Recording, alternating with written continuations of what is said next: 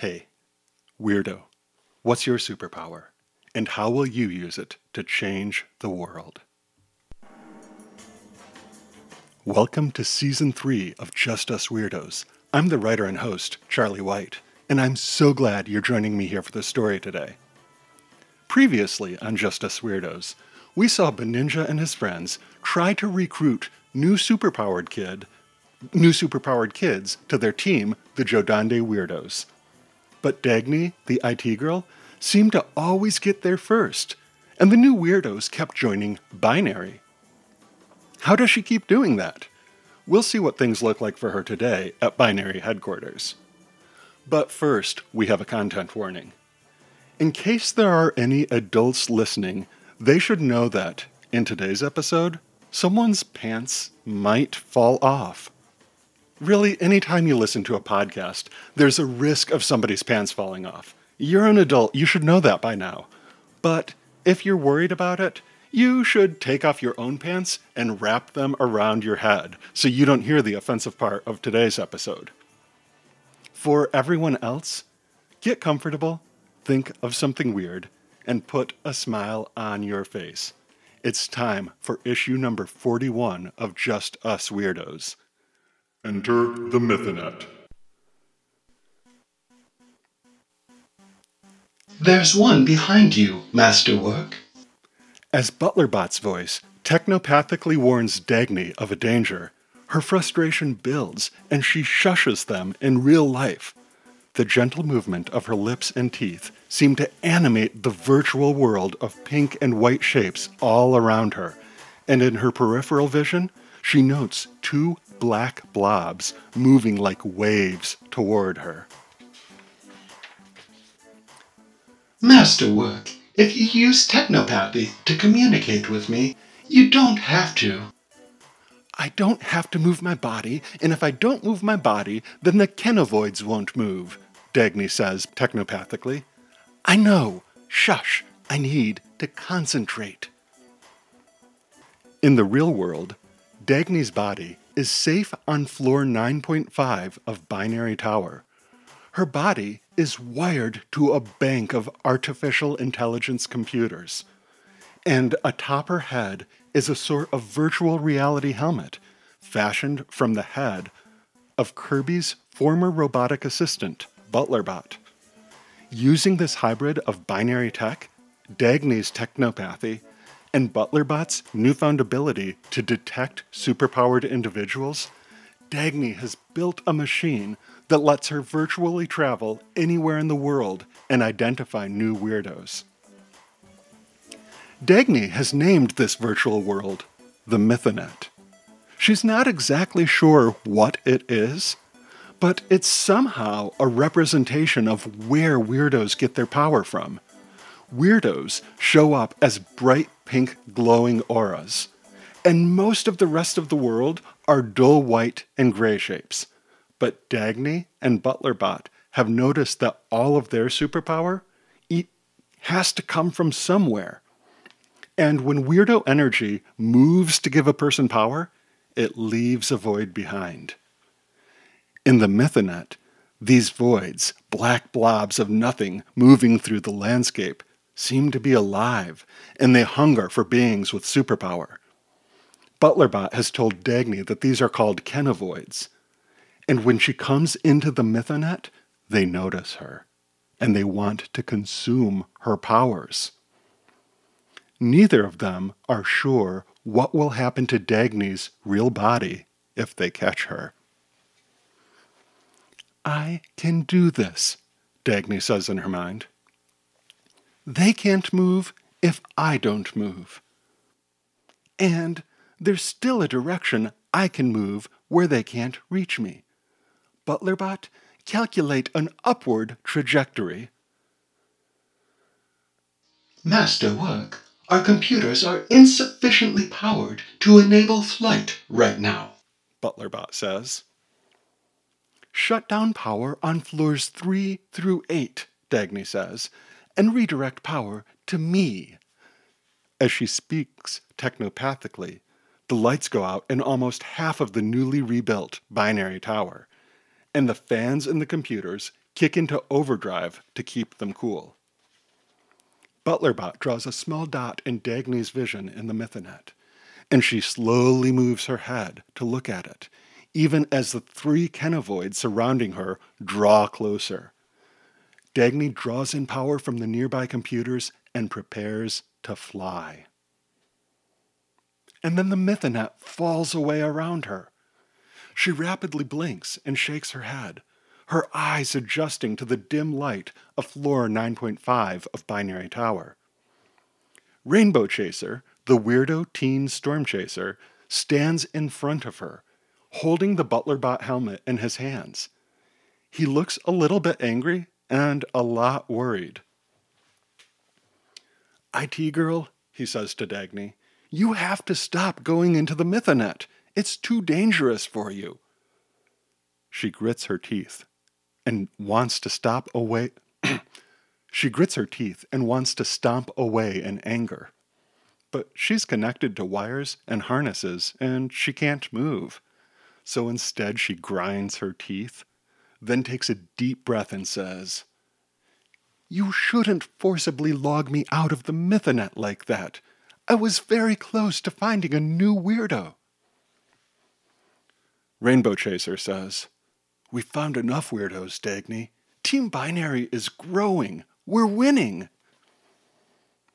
This isn't some stupid game I'm trying to win, Binary Consolidated has a plan to help the whole world with the power that the new weirdos have. Kirby doesn't have a plan. He's just trying to build a team because he thinks it's cool. A team of kids with lots of superpowers and no plans? That sounds like a recipe for supervillains. Fisher, the rainbow chaser, looks confused. Dagny, you're 13 years old, and you've tricked your mom out of the world's biggest company, which you now run.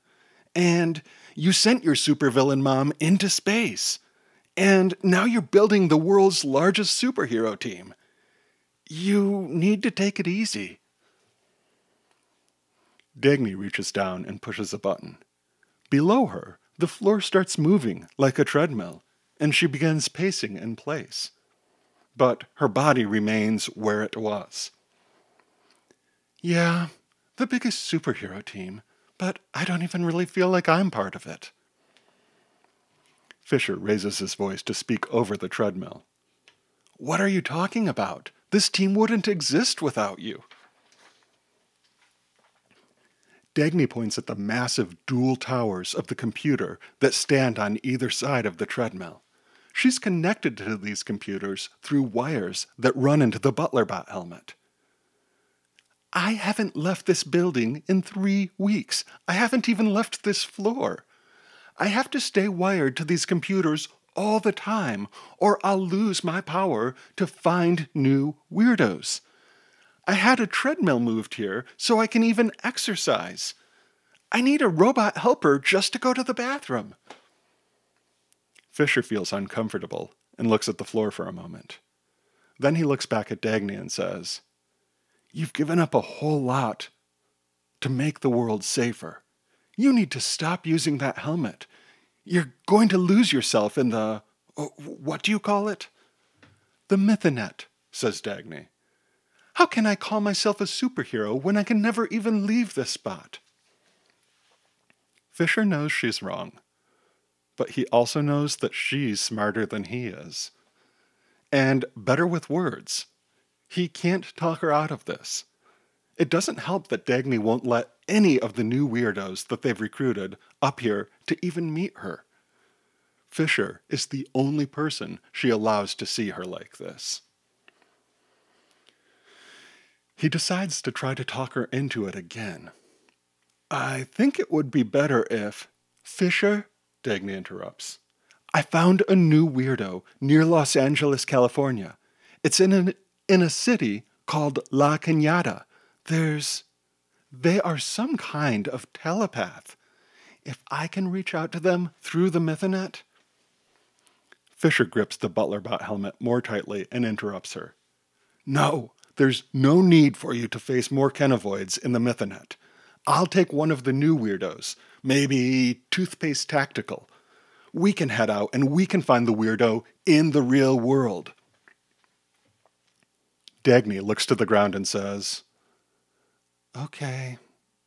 And when you're out there, if you see Kirby or Amina. Yeah, Fisher says, as Dagny talks about her old friends. I'll tell them you want to talk. He turns to leave, then turns back. And you are a member of this team. You're the leader of this team. Dagny stifles the anger she feels that he took off her helmet without asking, and stifles the anger that he is acting like she can't protect herself, and stifles the anger that she can't go out into the field because she's wired to ButlerBot and the powerful binary computers. She pushes all this anger down and smiles at Rainbow Chaser. Thank you, Fisher. Drive safely. Rainbow Chaser nods and smiles back, not aware of any of the anger that Dagny has hidden. He calls the new weirdo Toothpaste Tactical, a young new superhero who has the power to blast toothpaste from his fingertips, and they take the freight elevator down to the Stormrunner and head out. Dagny's fake smile turns real. But I'm going to get there first, she says, and she pulls the ButlerBot helmet down over her eyes. The whites, grays, and pinks of the Mythonet replace the colors of the real world around her, and she issues a few commands to virtually bring her back to California. As she does this, the partly broken ButlerBot helmet completes a reboot sequence and begins to talk to her. Master Kirby, I am here to serve you. ButlerBot's voice echoes technopathically in Dagny's head. Dagny winces. In their damaged state, ButlerBot never remembers that Kirby isn't here. And they don't remember that Dagny keeps promising to fix them so that their memories last longer than a few hours. Dagny speaks technopathically back to ButlerBot. No, ButlerBot, it's not Kirby. It's Dagny work, Kirby's friend. You are damaged. You were damaged saving Quadropolis. I'm trying to fix you, but I need more help.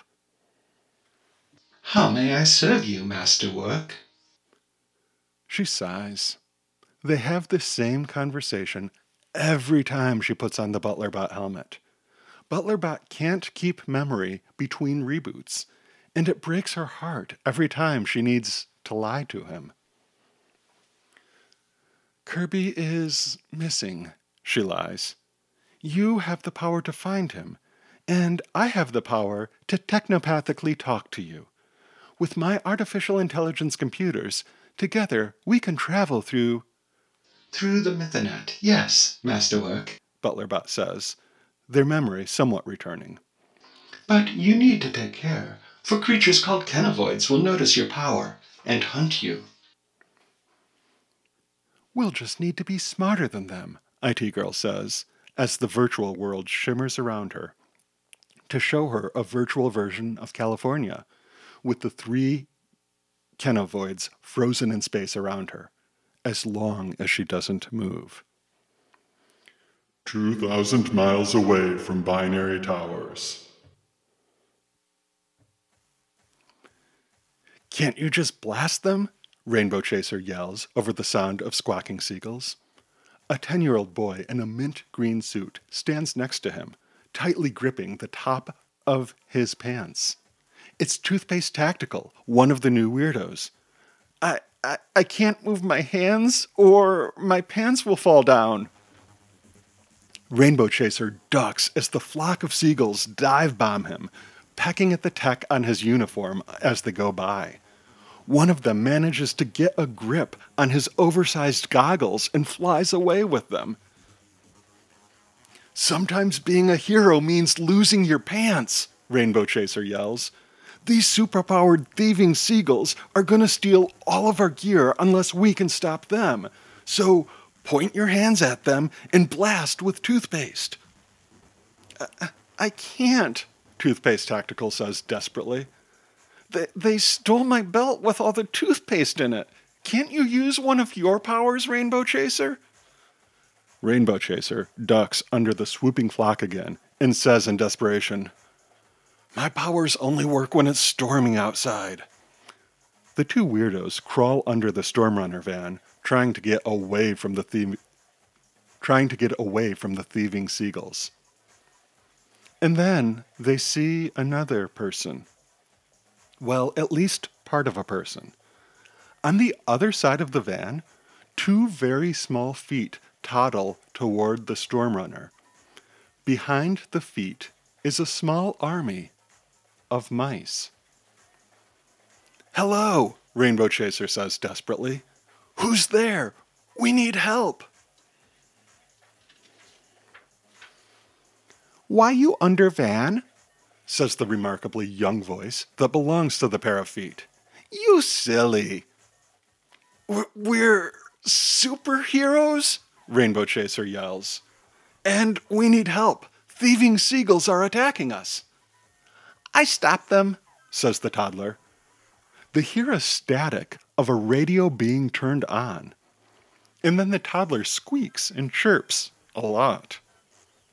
And the army of mice mobilize. They stream up the side of the van. Rainbow Chaser and Toothpaste Tactical scramble out from under the Stormrunner and see that the toddler is wearing a large Bluetooth headset, and she's waving her hands in the air excitedly. The mice seem to move as she waves her hands and chirps. And the next time the gulls dive, the mice are ready. All together, 20 mice leap from the top of the van onto one of the gulls, holding Toothpaste Tactical's belt, and the weight of the mice brings the gull crashing down to the ground. Toothpaste Tactical runs forward, grabs his belt with one hand, and points his other hand at the seagull with Rainbow Chaser's goggles. Toothpaste Tactical's pants fall to the ground, revealing bright orange boxer shorts. But with his body back in contact with toothpaste, he's able to activate his superpower and spray a gob of minty fresh justice at the flock of seagulls. They squawk and fly away as the mintiness overwhelms their senses, dropping Rainbow Chaser's goggles to the ground as they retreat. Catching his breath, Rainbow Chaser turns to the toddler and says, How did you know where to find us? Beep beep robot, the toddler says excitedly. Rainbow Chaser shakes his head and says, Well, you saved us. I'm Fisher, the Rainbow Chaser, and this is Toothpaste Tactical. We're binary weirdos, teenagers with superpowers. Superheroes! Me too! Me masked mouse! The toddler says excitedly. Me binary too! Miss Dagny tell me so. Rainbow Chaser face palms. Toothpaste Technical says, What is it, boss? Fisher shakes his head. Dagny used the Mythonet again. She used a robot and she recruited Masked Mouse before we could even get here. It's like she forgets we're on the same team. As Rainbow Chaser, Toothpaste Tactical, and the new weirdo, Masked Mouse, climb into the Storm Chaser, with a small army of mice behind the toddler hero. Toothpaste Tactical says, So you're saying we drove all the way to California? And all we did was fight some stupid seagulls? Rainbow Chaser considers for a moment and says, Well, at least we won.